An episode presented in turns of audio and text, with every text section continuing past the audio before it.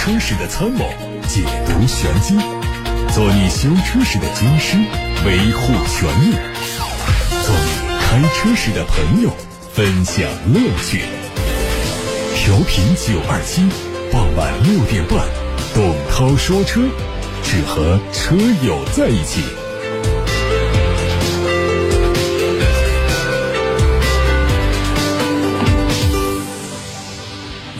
各位晚上好，欢迎准时在六点半钟来到董涛说车时间。我们先看今天的汽车新闻，首先说到的是合资消息，非常重磅的消息。北京汽车集团对外宣布将投资戴姆勒，投资之后北汽集团会持有戴姆勒 百分之五 的股份。北汽集团发布的消息说，本次交易包括 百分之二点四八 的直接持股以及额外获得的等同于 百分之二点五二 的投票权的权利。股权投资意味着北汽集团和戴姆勒之间的合作关系将更加深入稳定。在北汽集团持股戴姆勒的同时，戴姆勒也持有北汽集团旗下香港上市公司北京汽车股份有限公司的股份，直接持股的数量占到已经发行的普通股的 百分之九点五五， 并且拥有了董事会的席位。此外，戴姆勒在北京新能源汽车股份有限公司也持有股份，目前的比例为 百分之三点零一。 国内媒体说，新款奥迪 Q 七 在爱尔兰亮相，新车在外观和内饰部分采用的是奥迪最新的家族式语言，看上去年轻而且富有质感。根据官方发布的消息，新车会在九月中旬率先在海外上市。外观方面，它的前脸吸取了 Q 八 的设计元素，主要采用的是棱角分明的犀利设计。细节来看，它的前格栅尺寸是略微缩小，但是整体更加扁平，配合两侧棱角分明的大灯组，视觉效果要比现款更加运动和干练。还是奥迪，之前奥迪官方发布了 Q 三 Sportback 的车型官图。外观方面，作为全新 Q 三 的轿跑版本，它的前脸部分和全新 Q 三 一样，包括相同造型的 L E D 前大灯组、六边形的格栅、前包围等等，看起来都非常的熟悉。细节方面，它采用了大尺寸的六边形的蜂窝状的格栅，边缘装饰条是黑色的点缀。外媒报道说，沃尔沃将推出两款全新的 S U V， 这两台车当中，其中有一台的定位是在 X C 四十 之下的入门级，还有一台是在 X C 九十 之上的旗舰级。目前的消息说 X C 四十 是沃尔沃的最入门 S U V， 如果是比它级别更低的小型 S U V， 那么它可能就是基于 B M A 平台。目前 B M A 平台的小型 S U V 是吉利缤越，所以有媒体推断说，沃尔沃的新车可能就是跟吉利缤越同平台的兄弟车型。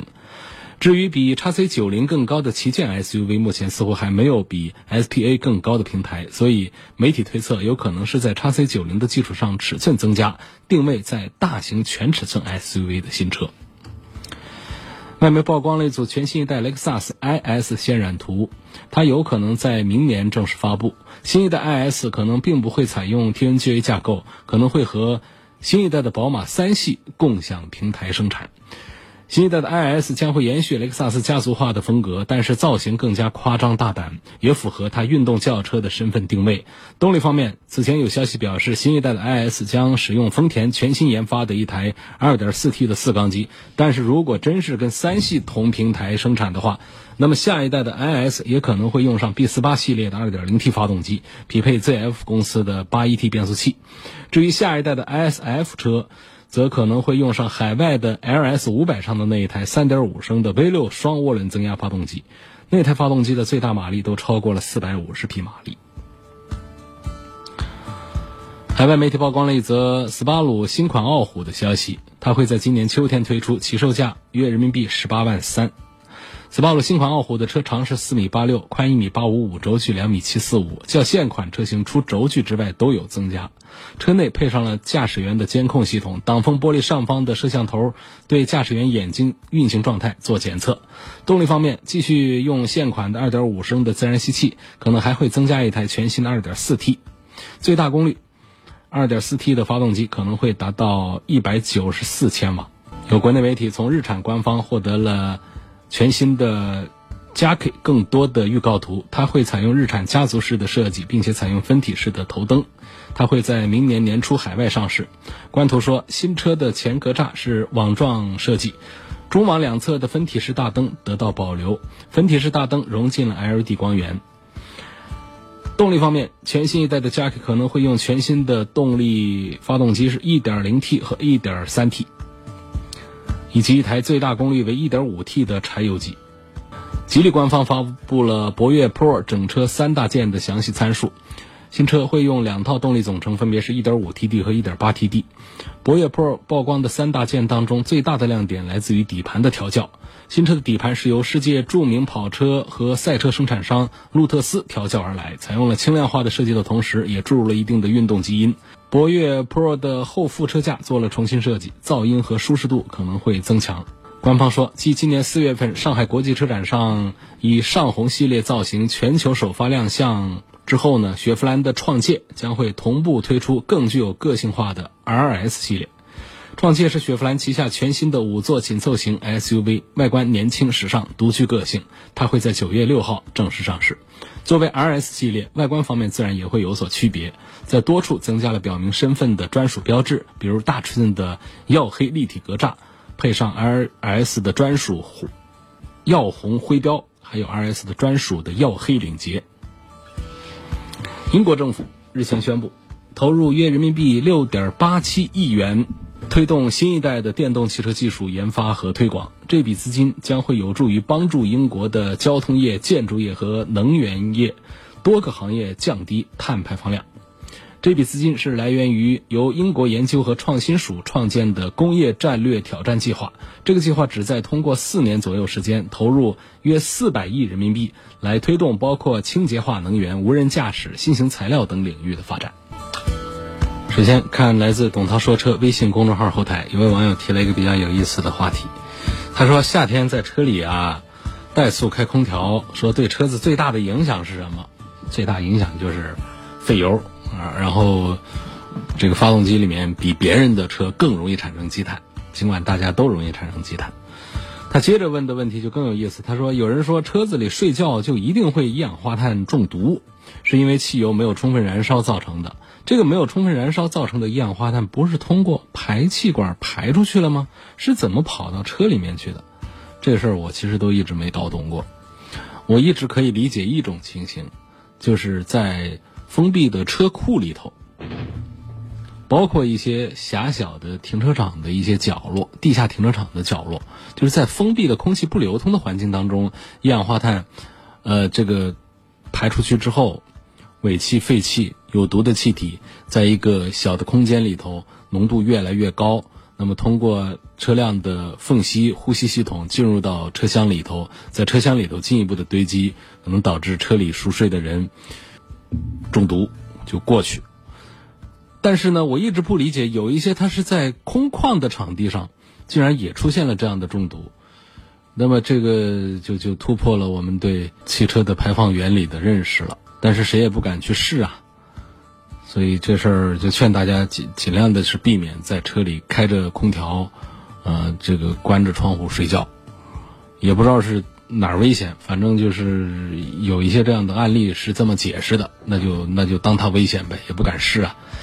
但是你想啊，我们现在很多司机啊，等领导的时候，他不人没地方待，他不在你这么热天不得在车里开空调等着吗？那那领导去见个客户啊，开个会啊，他不得几个小时的？那在车里这这是怎么怎么怎么没没中毒的？这反正我这事儿我也没想通啊。为什么我看到这个话题我觉得有意思呢？是我确实没想通，有一些案例呃，媒体报道出来，在空旷的地面上有人在车里开空调睡觉，结果睡过去了，呃，说是一氧化碳中毒。这这这一氧化碳是怎么进到车里去的？没想通过。问长城家的 S U V 三大件成熟度靠谱吗？呃，长城的三大件底盘体系呢，呃，反正这这些呢，它都是自家的，啊，三大件都是自家的。呃，如果拿这个长城的魏呃来跟领克来做一番对比呢，会找到一些关系，就是还是觉得魏的似乎是差一点的。就是领克那个呢，是来自于呃沃尔沃的这个研发中心的作品，也就是整个的就是沃尔沃的这个平台了。尽管官方不说，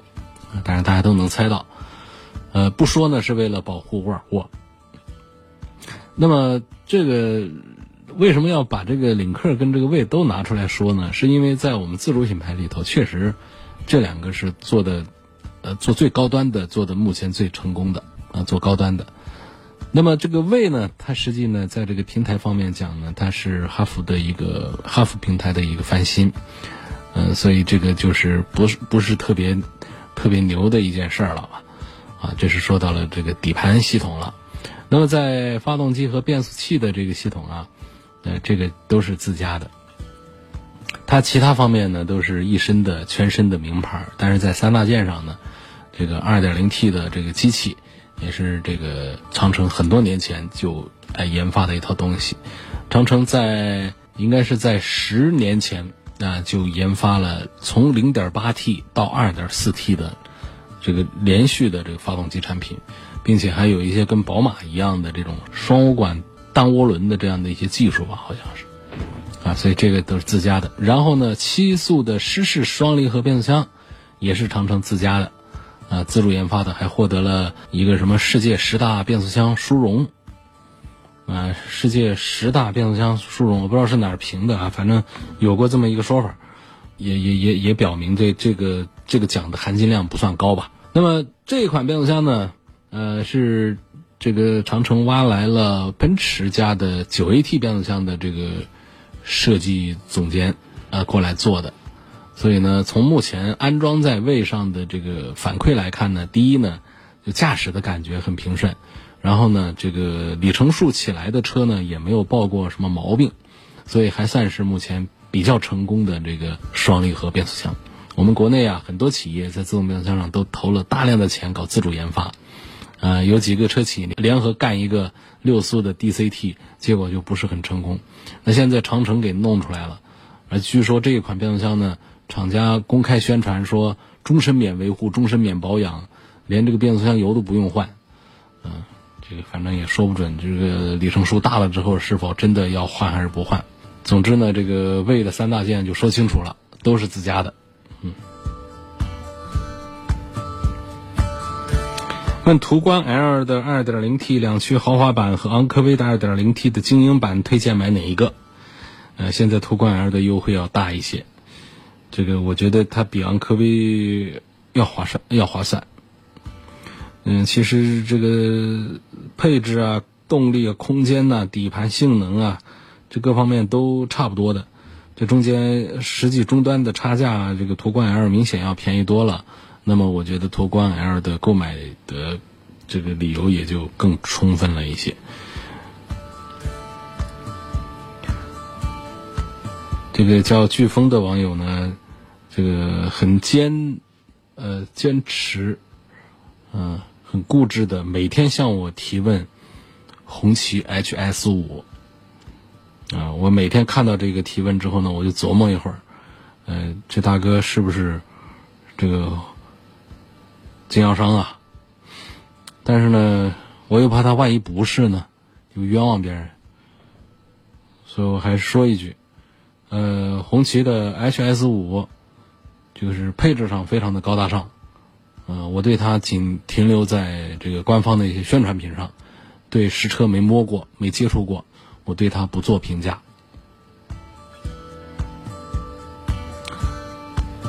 通用的 一点三 T 发动机能够媲美普通的 二点零 发动机吗？还有通用的 六 A T 变速器算是皮实耐用的类型，这个算啊，通用的这个六速是没毛病啊。其实通用的 一点三 T 发动机也是没毛病，只是规格低，宝马也是这样，嗯、啊，这个本田也有这个 一点二 的这个三缸机，都都是这样，就是呃三缸机规格低，但是不代表它坏，它爱坏，不代表它有毛病。而通用对这个它的三缸机呢，还做了八年十六万公里的质量担保。你这车一般我们很少家用车能开到这个公里数上去，所以这还是有信心的。所以这个变速箱呢，首先从质量上讲，我觉得过得去的，只是规格上呢，让很多人啊、呃、觉得有一些过不去。然后至于说跟这个 二点零 升的自然吸气发动机的这个对比啊，呃，我觉得意义不是太大，因为涡轮增压小排量涡轮增压机器呢，呃，你你光看它的这个终极的速度啊，它实际上是不弱的，它它是可以的。但是呢，它的提速感觉呢，跟这种排量稍大一点的自然吸气比啊，呃，要差一些，那种突兀那种前面稍微有点劲儿，后面真要来劲儿的时候他又给不出来的这种感觉，是让人啊比较头疼的。你就从它的这个呃数据账面数据来看，有个一百六七十匹马力，这个在我们很长一段时间，我们的二点零升的自然吸气动力还没有这么强。但是你这两个，一个二点零的自然吸气发动机放在同一个车上，换一个一点三 T 的一个动力上去的话，你会感觉还是二点零的开的舒服一些，它顺一些，滑溜一些。啊，一点三的这种阶段性太明显，这个感觉其实是不大好的。你看到的仅仅是它的一百六十多匹的马力数，包括这个涡轮增压机器啊，它往往这个扭矩决定它的这个提速的低速的提速效果的也有两百多个牛米，这其实也都是挺不错的数据，但是呢这种阶段性的印象是让人感受不好的。为什么我们很多呃这个疯狂的车迷们呃管他买得起买不起，就反正比较喜欢五点几排量、六点几排量的这种 V 八 V 十二 呢，这说出去也很牛。就是从我们实际开过那些大排量的这种自然吸气之后，告诉大家的真实感受是，真的感觉非常棒。那是那些呃什么 三点零 T 啊，更不用说什么 二点零 T 的高功率调到三百匹马力的 二点零 T 啊，你不用不用提了。我觉得在这种这个呃五点几排量的这种大发动机的面前，三点零 排量以下的涡轮增压都算是这个小排量，都是玩笑，不管你调到三百匹还是多少匹，它这个过程当中的这个感觉啊，它就是要要要要差一些。涡轮增压的这个优秀的地方呢，就在于它确实能够节约油耗，能够省油。那么现在有一些电子涡轮器呢，它能够比较好的克服一些阶段性的这个呃不适的感觉，呃这个比较接近，比方说像宝马家就有这个 四点零 的呃这个这这这样的一些大的机器上用的也都非常好。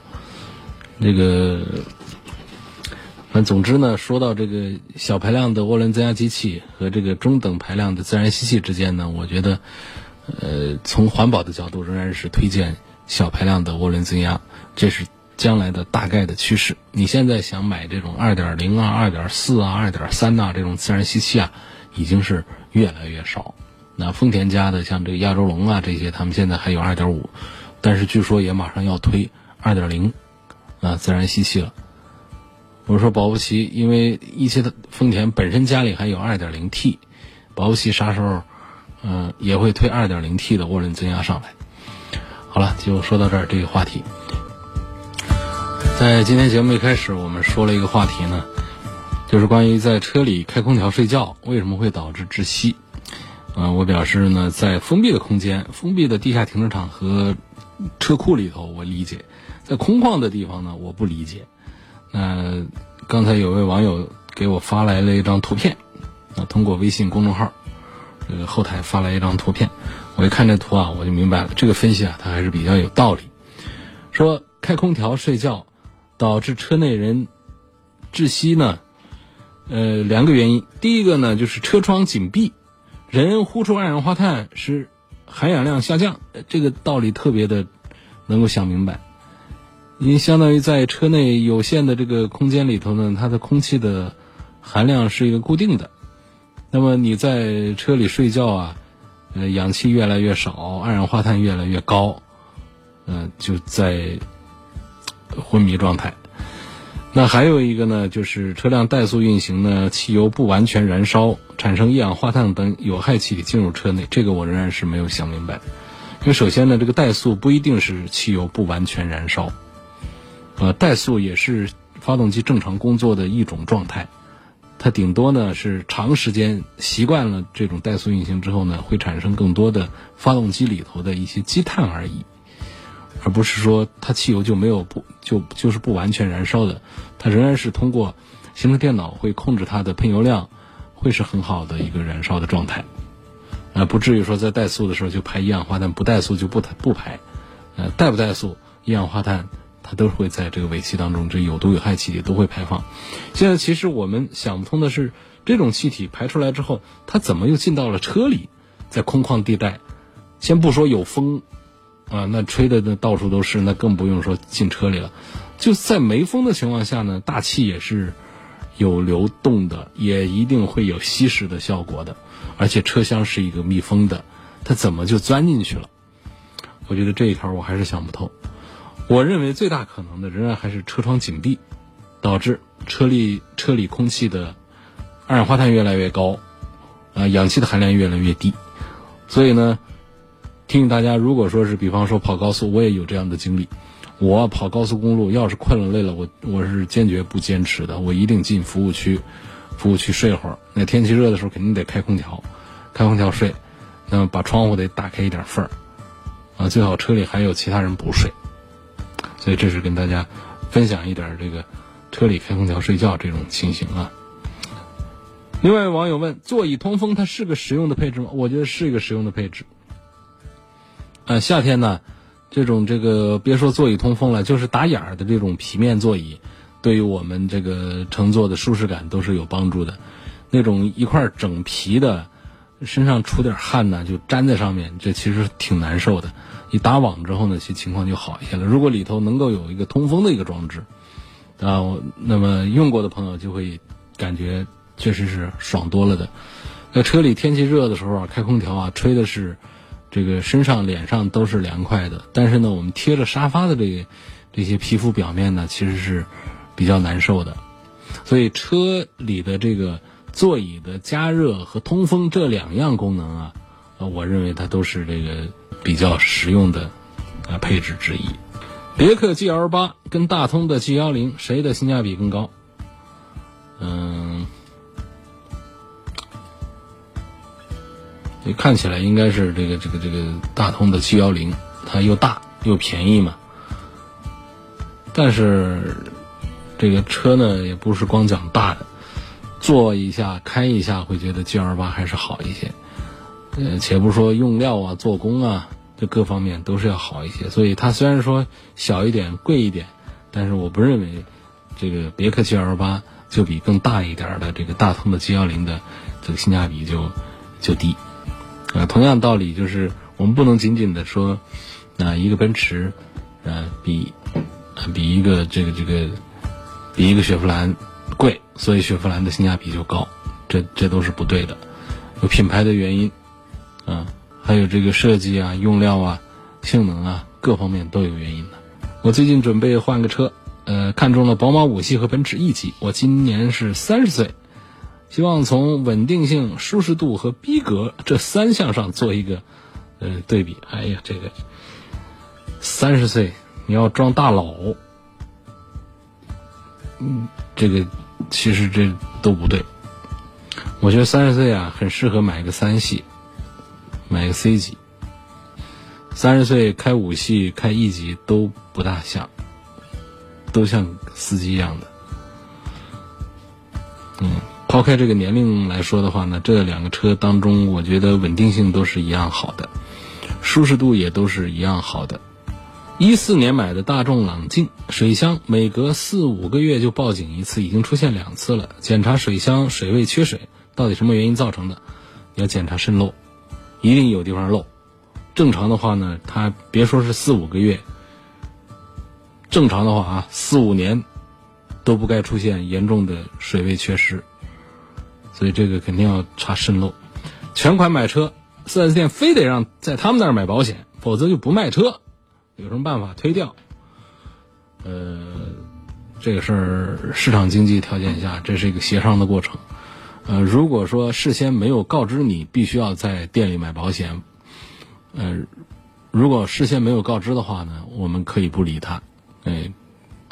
比如说，比方说前面我谈好了车价，我买车。钱都交了，走到后面走其他环节的时候说你必须在我这儿买保险，否则我后面不能给你办，这种就绝对不能答应，这侵犯我们权益了。但是如果说在一开始跟你谈的时候，跟你谈价格啊，就跟你谈这个保险必须在我这儿买等等，看你接受不接受，这是一个双方市场议价的过程。你接受你就在这儿消费，你不接受你掉头走，这个谁都不侵权，谁都不违法。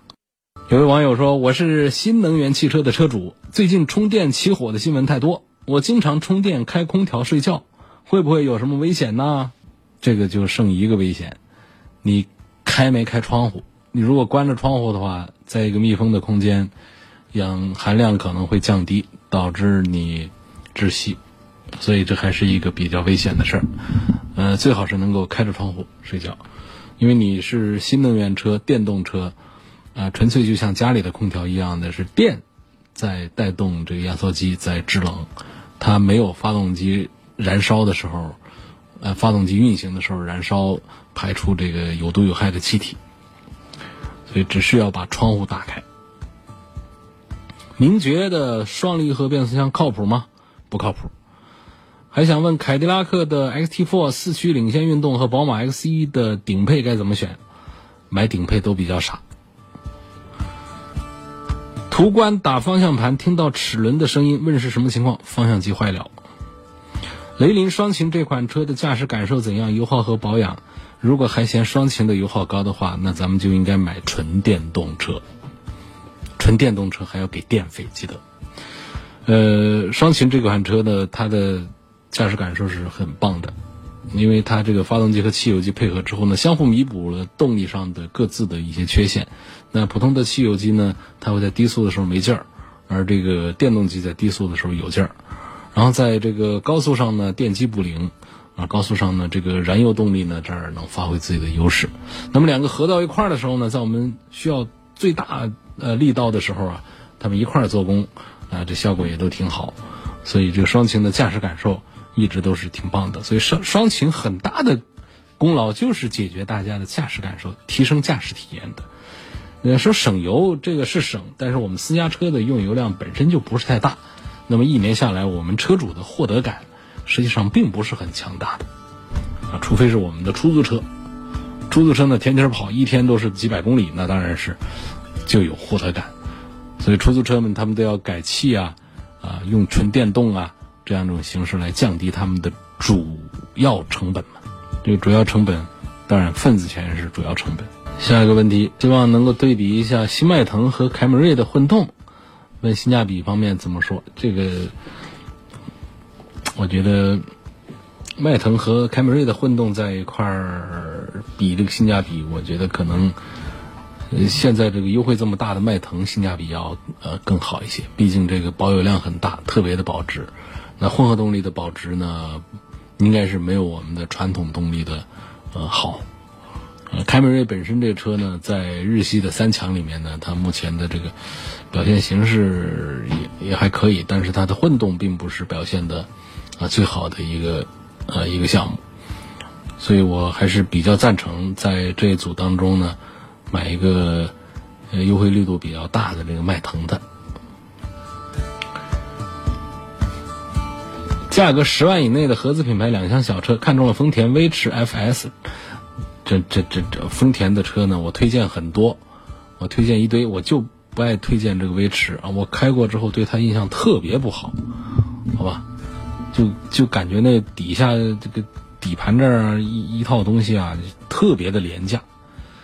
这个十万以内这样的车啊，随便一 Polo 啊、飞度啊这样的东西，你随便买一个，它都错不了太远。